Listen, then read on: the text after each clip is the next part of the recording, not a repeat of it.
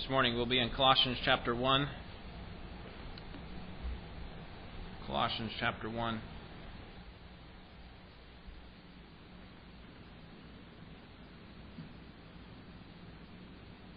One of the things that Paul prayed for the Colossian believers early on in this letter is that they would joyously give thanks to the Father for their share in the inheritance that they received by virtue of the death of Christ. In other words, he wants the believers to appreciate their salvation. And so this prayer led Paul to praise Christ, who is the author of creation, and also the means of redemption. He is transcendent, but He's also immanent. He has made everything that is, but He's also made a way for everything to be reconciled to Himself. So He's not just transcendent where He's the Creator and He's far off and removed. He's also near. And so if Paul's prayer is that they would joyously thank God for that reconciliation, then it makes sense that he would spend time reflecting on that reconciliation some more. And that's what he does here in this short passage that we're going to look at this morning. And I think if we, like the Colossians, are going to appreciate our reconciliation and give thanks to God for our reconciliation, then we need to think about what it involves. It involves three things: my former condition, my present condition, and my ongoing expectation. And we'll look at those as we look into this text. So Colossians chapter 1, beginning with verse 21. This is the Word of God.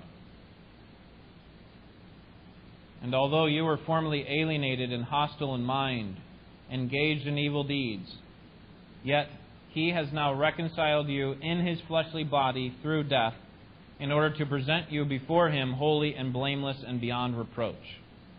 If indeed you continue in the faith, firmly established and steadfast, and not moved away from the hope of the gospel that you have heard, which was proclaimed in all creation under heaven, and of which I, Paul, was made a minister."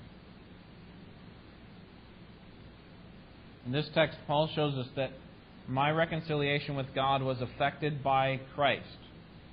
My reconciliation with God was affected by Christ. And this truth ought to have an effect on how we live. This text is one sentence in the Greek language. It's also one sentence in the English text as well. And the main clause or the main thought of this one sentence is found at the beginning of verse 22. "Yet He has now reconciled you."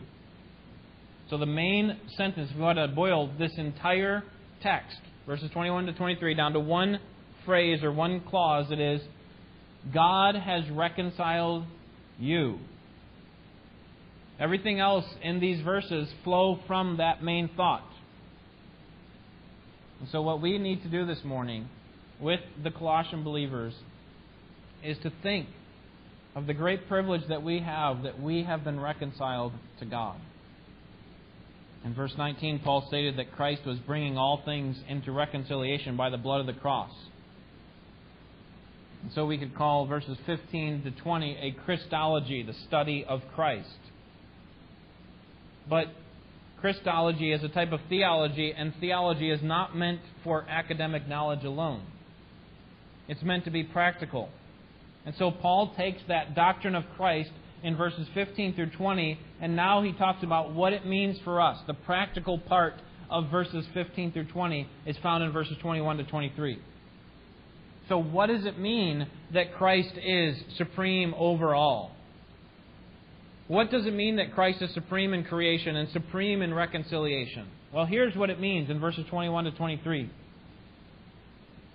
It means that we have been changed from our former condition. It means what we are now, reconciled to God, and what it means, it also means what we must be in verse 23. All right, so let's look at each of these. First, reconciliation means freedom from my former enslavement. Here's the past idea. This is our past condition. Freedom from my former enslavement. Notice what I was there before, how Paul describes. From what were we reconciled? Although you were formerly alienated and hostile in mind, engaged in evil deeds. So here's what we were reconciled from. We were reconciled from our former alienation from God. You see that there? And then from our corrupt hearts. And then from our hostility towards God. So we'll start with this first one. First, our alienation from God. We were reconciled from this former alienation from God. The idea of alienation is being out of place. That we didn't belong to God. We didn't belong in His presence. When I travel to another country and another culture, I am considered an alien of that country and that culture. I don't belong. I'm a stranger. I don't know the culture, the customs, the language. I am an alien. And that is exactly what we were like in our former life. We were alienated from God. We don't belong in His presence because of our sin. We have no business coming into His presence. We were estranged from God. You see, before God did a work of regeneration in you, as Paul says in Ephesians 2:12, you were excluded from life in God. You were estranged, strangers of the promise, and you had no hope, living without God in the world. That was you, that was me, before God reconciled us to Himself. So, in order for us to understand and appreciate our current reconciliation, we first need to look at what we were. We were aliens. Second, we had corrupt hearts. Our corrupt hearts. God freed us from our own corrupt hearts. You see that in verse 21 when he says, hostile in mind. It wasn't just that we were aliens outside. You know, when I go to another country, I'm not hostile towards that country. Right? I want to be there. I have something to do there. I want to enjoy their culture and so on. But we were much worse than that, than just a traveler in another country, right? When we were alienated from God, we were also estranged from God and opposed to God. We were hostile in our minds toward God. We hated God. We were rotten to the core. Paul describes every person before salvation as those whose foolish hearts have been darkened in Romans 1:21. That we are not only enemies of God on the outside, but we're also enemies of God on the inside, and we are warring in our souls against the God who created us. And this is what reconciliation does for us. It brings us out of that former alienation and hostility. And thirdly, our hostility towards God is seen there that we were engaged in evil deeds. You see, it wasn't just that we were aliens from God's perspective, that God was hostile towards us, but it also was that we were hostile towards God. You see, psychology says that man is good by nature, but the Bible says that we are corrupt by nature, that we are born sinners, and we sin because we are sinners, that we are born godless, self-serving people with hostile hearts that result in what the text says here, evil deeds. And so this is a huge problem, isn't it? Because God is at war with us, and we are at war with God. And what's worse is that we don't even want to change. We need something that is outside of us. We need the unmerited and even unwanted favor of God. We don't want to change. The reason I know that is because Romans 8:7 says, the mind set on the flesh, me before I was saved. The mind set on the flesh is hostile toward God, for it does not subject itself to the law of God, and it's not even able to do so. So it doesn't have the ability, and he doesn't have the ability, and he doesn't even want to subject himself to the law of God. We're in a really difficult spot before we come to Christ. In fact, we couldn't be in a more desperate state. We were enslaved to our master sin. We were at war with God. We had no desire to come to God. And so, Christian, don't forget where you came from. Don't forget from what God rescued you. Don't forget that if He had not rescued you, you would be destroying yourself. And you would be headed on a pathway toward eternal destruction and eternal death without God. So this ought to bring us great joy. As we reflect on our former condition and what God saved us from. My sin, oh the bliss of this glorious thought. My sin, not in part, but the whole, was nailed to the cross, and I bear it no more. Praise the Lord. Praise the Lord, O my soul. What if you're a non-Christian this morning? If you have not been reconciled to God, this is talking about you. This is your current condition, not your former condition.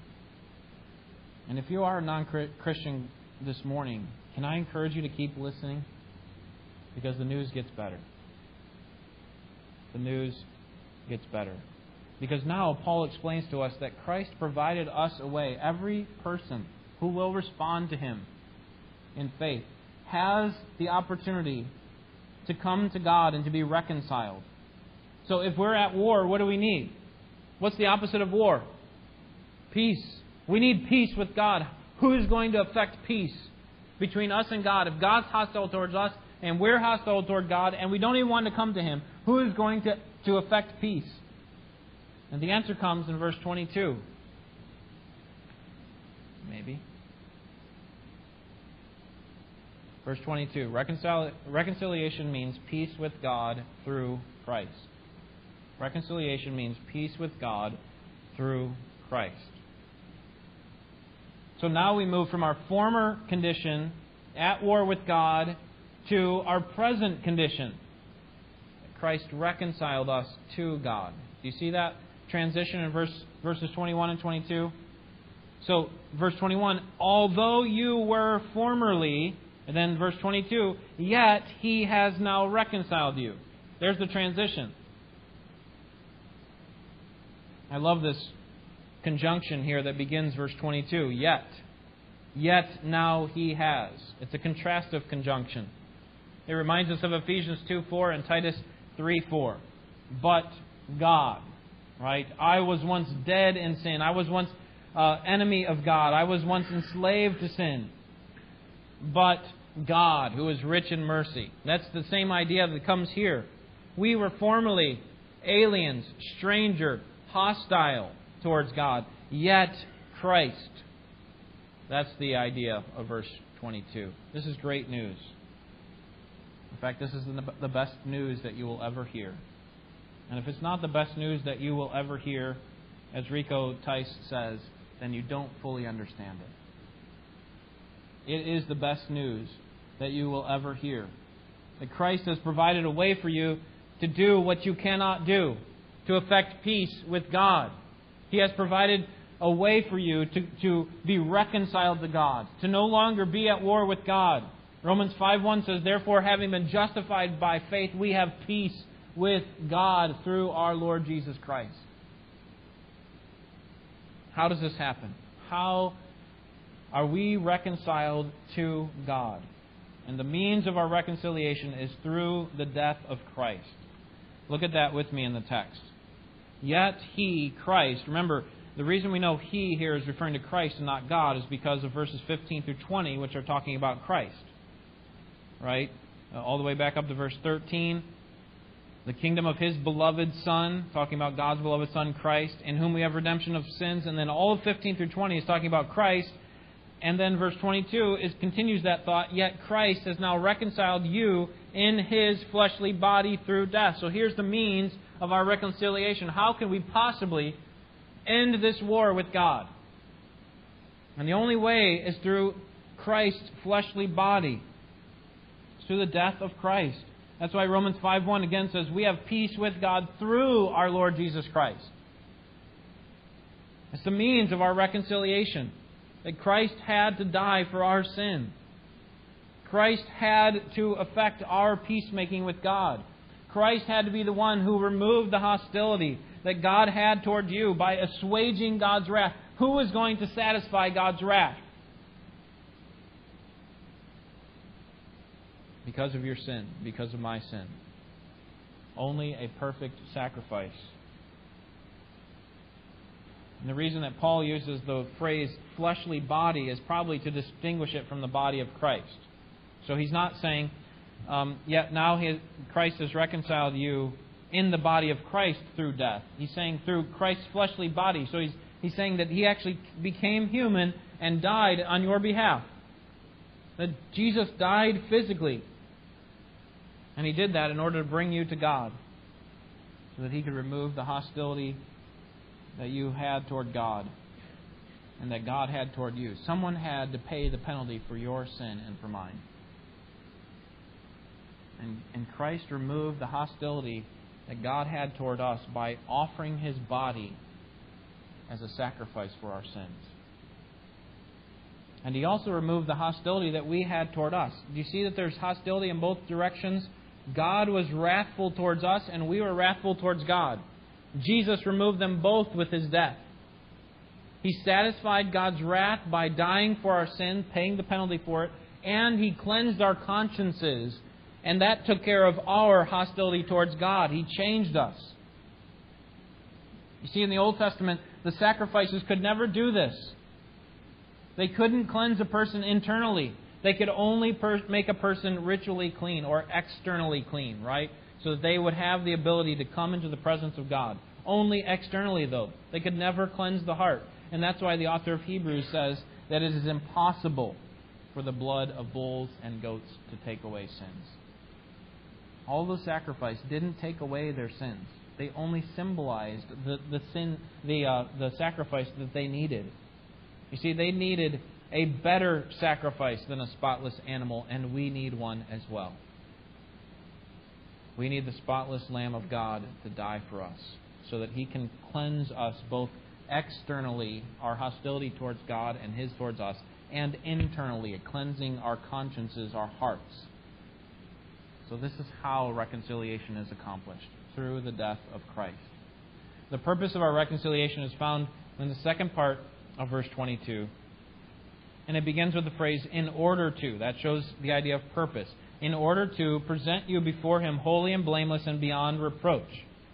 So why did Christ reconcile you to God? Why did Christ stop the battle between you and God? And the answer is to make you a trophy of His grace. The purpose of our reconciliation is so that He can present us on the final day as holy and blameless. Christ wants to do something in you. He wants to change you. He doesn't simply want to rescue you from hell. And we should see this as a guarantee of our reconciliation. That because Christ saved us from our former alienation and hostility in mind, that we can be confident that He will completely transform us so that we are presented on the final day at the last judgment as holy and blameless and beyond reproach, worthy to receive the grace that's given to us by God. You see, God did not save us only for the purpose of rescuing us from hell. This text shows us that He saved us for a purpose, to change us. Maybe an example would help. Suppose a couple adopts a child out of sex trafficking. The goal there is not simply to get the child to no longer be abused and enslaved. That's part of it. But adoption means more than that, doesn't it? And those of you who have been adopted know this. That it means that family welcomes you into their family and makes you part of their own. They want to see you change. They want to see you a part of their family. And I would say the same thing to us. God simply didn't rescue us from hell so that we would no longer be enslaved to sin. That's part of it. But there's so much more to it. He wants us to be a part of His family. He wants us to live like someone who's a part of His family. He wants us to be changed into the image of Christ. He wants to transform us so that we will be a trophy of His grace. So on that final day, God can hold us up and say, "See what I made? of this person who was once my enemy. And all praise goes to God because of His great grace that He's shown to us. So, what we were, verse 21, aliens and enemies. What we are now, at peace with God through Christ's death, so that we will be made into a trophy of His grace. But this reconciliation is not real unless we do, verse 23, unless we persevere in the faith. So, is it there? Reconciliation means, finally, perseverance in the faith. Reconciliation means perseverance in the faith. In other words, this is our ongoing expectation that we are, as believers, to persevere in the true gospel. And so here's how I would state the principle of verse 23. My future glorification is conditioned on my perseverance. My future glorification is conditioned on my perseverance. Now let me show you that from the text, and then I'll explain, because you might be thinking of some opposing views and so on. Okay, but let me show you that from the text. So, Christ, verse 22, is going to present us as holy and blameless, but then notice the very next word in verse 23. If you continue in the faith, firmly established and steadfast, not moved away from the hope of the gospel. That word, if, introduces a conditional clause. If you do this, then verse 22 will happen. So, we could say it this way. If the Colossians persevere, then Christ will present them spotless on the last day.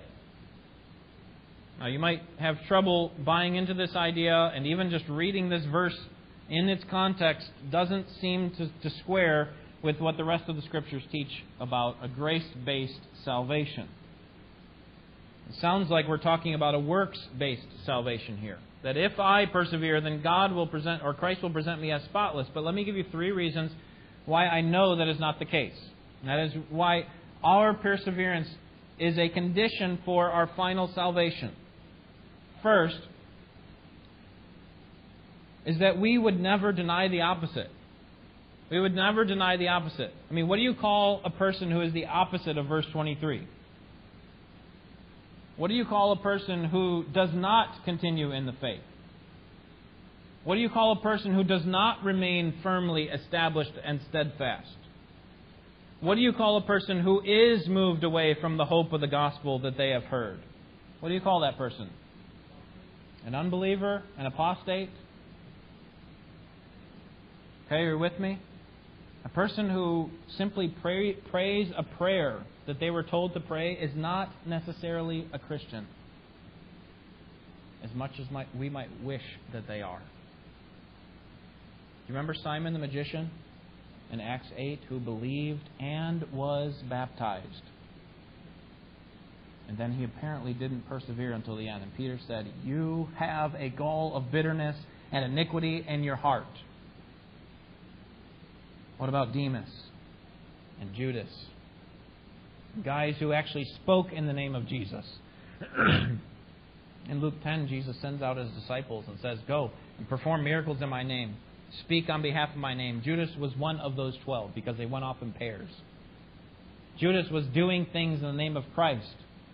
And that's why on the last day when Judas says something like, "But Jesus, did I not perform all these miracles in your name? Did I not cast out demons?" And Jesus is not going to say, "Oh yeah, you know what? You did." What is He going to say? "Depart from me, I don't have a spiritual relationship with you, and I never did." So the first reason why I know that our perseverance is a condition for our final salvation is because the opposite is definitely true. That is, that the opposite of persevering is falling away. And those who fall away will not be presented as spotless and blameless on the last day. So that I know that the opposite is true.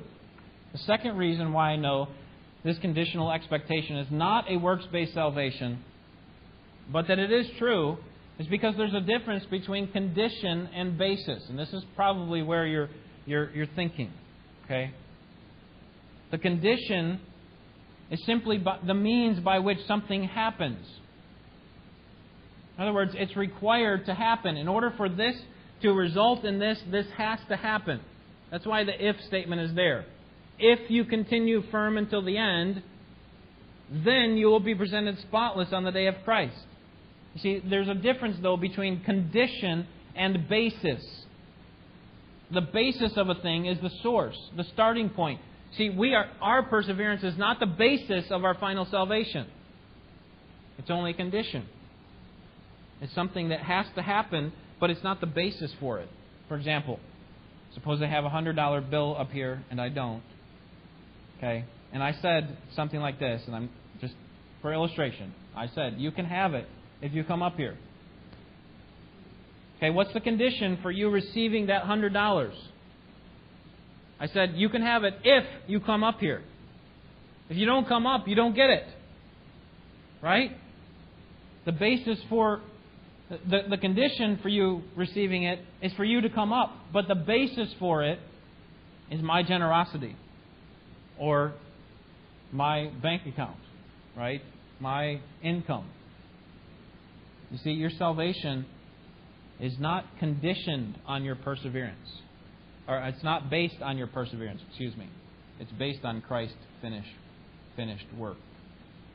It's based on the reconciliation that He effected, the transaction that He made, and said to God, God, I give you my life for theirs, so that they can be a part of your family. That's what it's based on. That's what our final salvation is based on. It's based on the promise that He has made that all who come to Him and believe will be saved. But here's what we need to recognize. That same salvation that is based on the finished work of Christ is also conditioned upon our perseverance. It's conditioned upon our repentance and faith initially. Right? We would agree with this, that a person who doesn't repent and believe is not going to be saved. That's a condition for them to come to Christ in order for them to be reconciled to God. But again, it's not the basis. A person who doesn't repent and believe initially and ongoingly is not a believer. That is condition of being presented spotless until the day of Christ. And so what Jesus is saying when He calls us to follow Him is to follow me down this road. I will provide for you eternal life. And if I say to Him, no, I'm going the other way, what do I show with my actions and my words? And I don't trust Him to take me to eternal life, or I don't want it. I'll trust in my own efforts to get what I want. I will not remain steadfast. I will move away from the hope of the gospel, which is the opposite of what a believer does, right? All who have been reconciled to God from their alienation and estrangement from God, verse 21, and have been brought to peace with God through Christ's death, will do, verse 23. They will persevere. They will continue in the faith, firmly established and steadfast, not moved away from the hope of the gospel. So the first reason I know that this condition is, or that this that our perseverance is a condition for our final salvation, is because we agree with the opposite. We acknowledge the opposite. The opposite is true. The second reason is that there's a difference between a condition and a basis. The third reason I know that is because Paul has already stated that we cannot earn our salvation. Paul has already made clear that the only way that we can come to God is through Christ. That's what all of chapter 1 is about. It's about Christ reconciling us to Himself. And I also know that Paul is not expecting these readers to turn away. Skip down to chapter 2, verse 5. Notice what Paul thinks about them. Verse 5. For even though I am absent in body, nevertheless I am with you in spirit, rejoicing to see your good discipline and the stability of your faith in Christ. So what is Paul expecting there from the believers? He says, if you remain steadfast in chapter 1, verse 23. And here he's saying, I rejoice to see your good discipline, that you're persevering in the faith. And so I would suggest for those three reasons that our perseverance is a condition for our final salvation. My future glorification is conditioned on my perseverance. Or let me say it another way. The expression or the evidence, the fruit that I am reconciled and that I will be glorified is that I am now persevering in the faith. That's an expression of what Christ has already done, and a guarantee of what Christ will do is that I now am persevering in the faith. So let's think of a few principles here as we conclude. First, this passage is for non-Christians. If you're a non-Christian today, can I appeal to you on behalf of God? You are an enemy of God. You were born an enemy. I was born an enemy of God. And if Christ is the sovereign creator, as we saw last week, and if He's the loving sustainer of the universe, and if Christ is the head of the church and the agent of redemption, did you know He expects a response from you? And that is that you must submit yourself to Him in repentance and faith. It's something that all of us must do. And this is why He and the disciples throughout the New Testament called for a response. It was a command. Repent and believe. Not, would you ask Jesus into your heart? Would you like to do that? Would you? No, it's you repent and believe. You are in opposition toward the holy God. And now you need to come and recognize your sinful condition. Make a decisive turn. That's what it means to repent. Make a decisive turn from your repentance towards God and believe, because the Bible says that if you believe on the Lord Jesus Christ, you will be saved. You realize, non-Christian, that you are either with Christ or you are His enemy. There's no middle ground. You are either reconciled to God through Christ or you are hostile toward God and an enemy in your mind. And the great news of the gospel is that Jesus has provided a way for you to come to God, to no longer be at war with God, to be at peace with God. But at the same time, He doesn't expect you to just sit on your hands. He expects you to, he commands all people everywhere to repent. And so, on behalf of Jesus, I say to you this morning, be reconciled to God. If you don't know how to do that, then please don't put it off any longer. Maybe you've thought about this before and just thought, you know what? It's just not the right time. There's too many things going on in my life, or I know I'm going to have to give this up if I do that. Can I just commend to you, recommend that you turn to Christ today. Don't put it off any longer. You don't know how much longer your life will last. I don't know how much longer my life will last.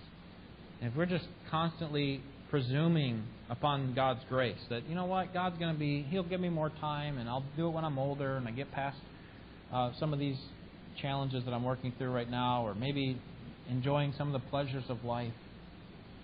We don't have that guarantee that we will even live another day.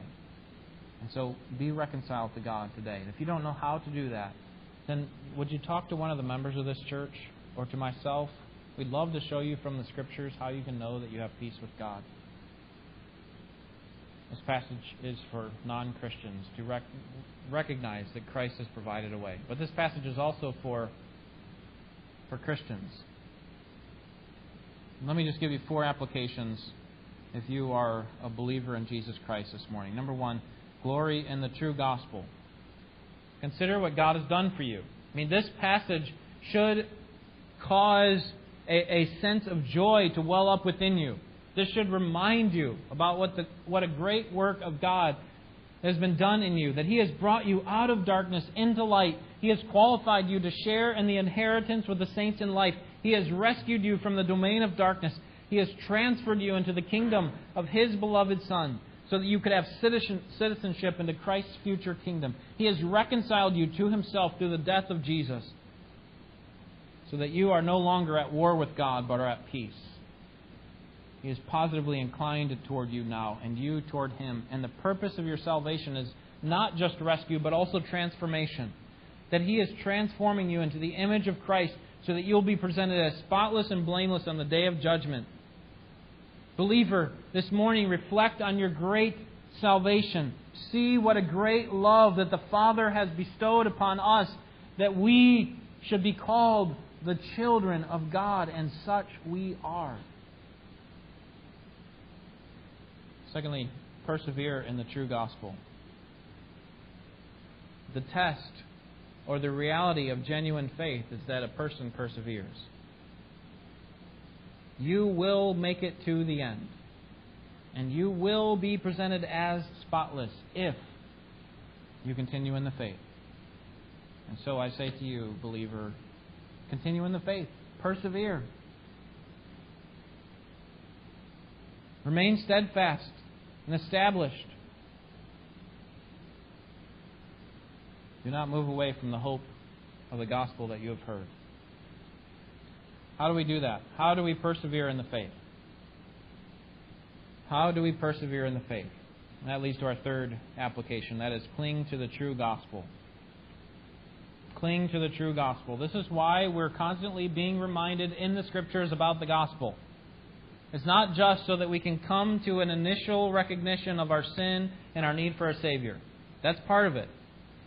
But it's so that, remember, most of these letters, all of these letters in the New Testament are written to churches or to pastors. So they're written to believers. And yet they still remind us about the gospel, don't they? And the reason for that is that we need the gospel from beginning to middle to end. That's the whole point of Colossians.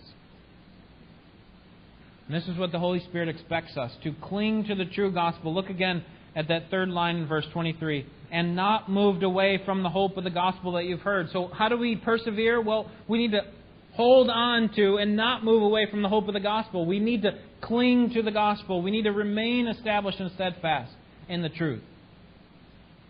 So you have the foundation, you have the basis, and you have the means. You have God's Holy Spirit. You even have the presence of Christ. And so now remain steadfast. Don't be like the foolish man who heard the word but didn't obey it. If you have a good foundation, you're like the wise man who built his house on the rock. The wise man stopped trusting in his own works in order to satisfy God's wrath and instead trusted in Christ alone. And as a result, he worked. He didn't work in order to receive God's favor, not for salvation, but because of salvation. Christian, you cannot work for your salvation. You cannot work in order to be saved. Your works are not the basis of your salvation, but they are a result. And so work. Cling to the true gospel. Remember what Christ has done. Thank God for it often. Don't be moved away from the gospel that has been preached to you. Don't buy into the lies of the false teachers out there who are offering another gospel. Believe in the same gospel that is being preached all over the world and that is clearly explained to us in the Scriptures, the gospel of Jesus, that He alone can save. And then fourthly, live the true gospel. This goes along with the second one, persevere, but live the true gospel. If only true believers persevere in the faith, then here's what I would say to you, believer. Persevere in the faith. If only true believers persevere, then persevere. If only true believers love righteousness and hate evil, if only true believers obey God's commandments because they love Him, then we must love righteousness and hate evil. We must obey God's commandments because we love Him. We must do what Paul said in Philippians 2:12 and 13, to work out the salvation that God is working within us. Only those who persevere are eternally saved. So persevere in the faith and in the good works that God has called you to do. And do it with the strength that God supplies. And in the end, you won't get the credit. Praise God, God will. Because He's the one who not only gave you the ability to do it and the desire to do it when He saved you, but He also provided the means by which you could do it. Remember, Christ is the sustainer. He holds all things together, we saw. And the same thing is true about our spiritual lives. He's the one who holds us all the way to the end. That God is the one who accomplishes this final work. So in the end, we can't say, well, at least you had my perseverance, right, God? No, all of that will be dependent upon His grace as well. And it is. And so, just as your initial salvation depended upon God's grace, your perseverance depends on God's grace. So dependently trust in God as you hold on to the truth of God and continue on in the good works that God has called you to do. Let's pray.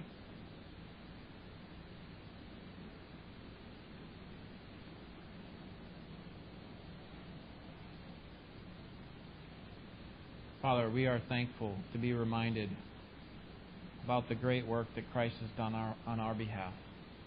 Lord, we did not deserve anything but your just wrath. Lord, why would you make us to hear your voice and enter this room while thousands more have made the choice and would rather starve than come? They see the gospel as wretched.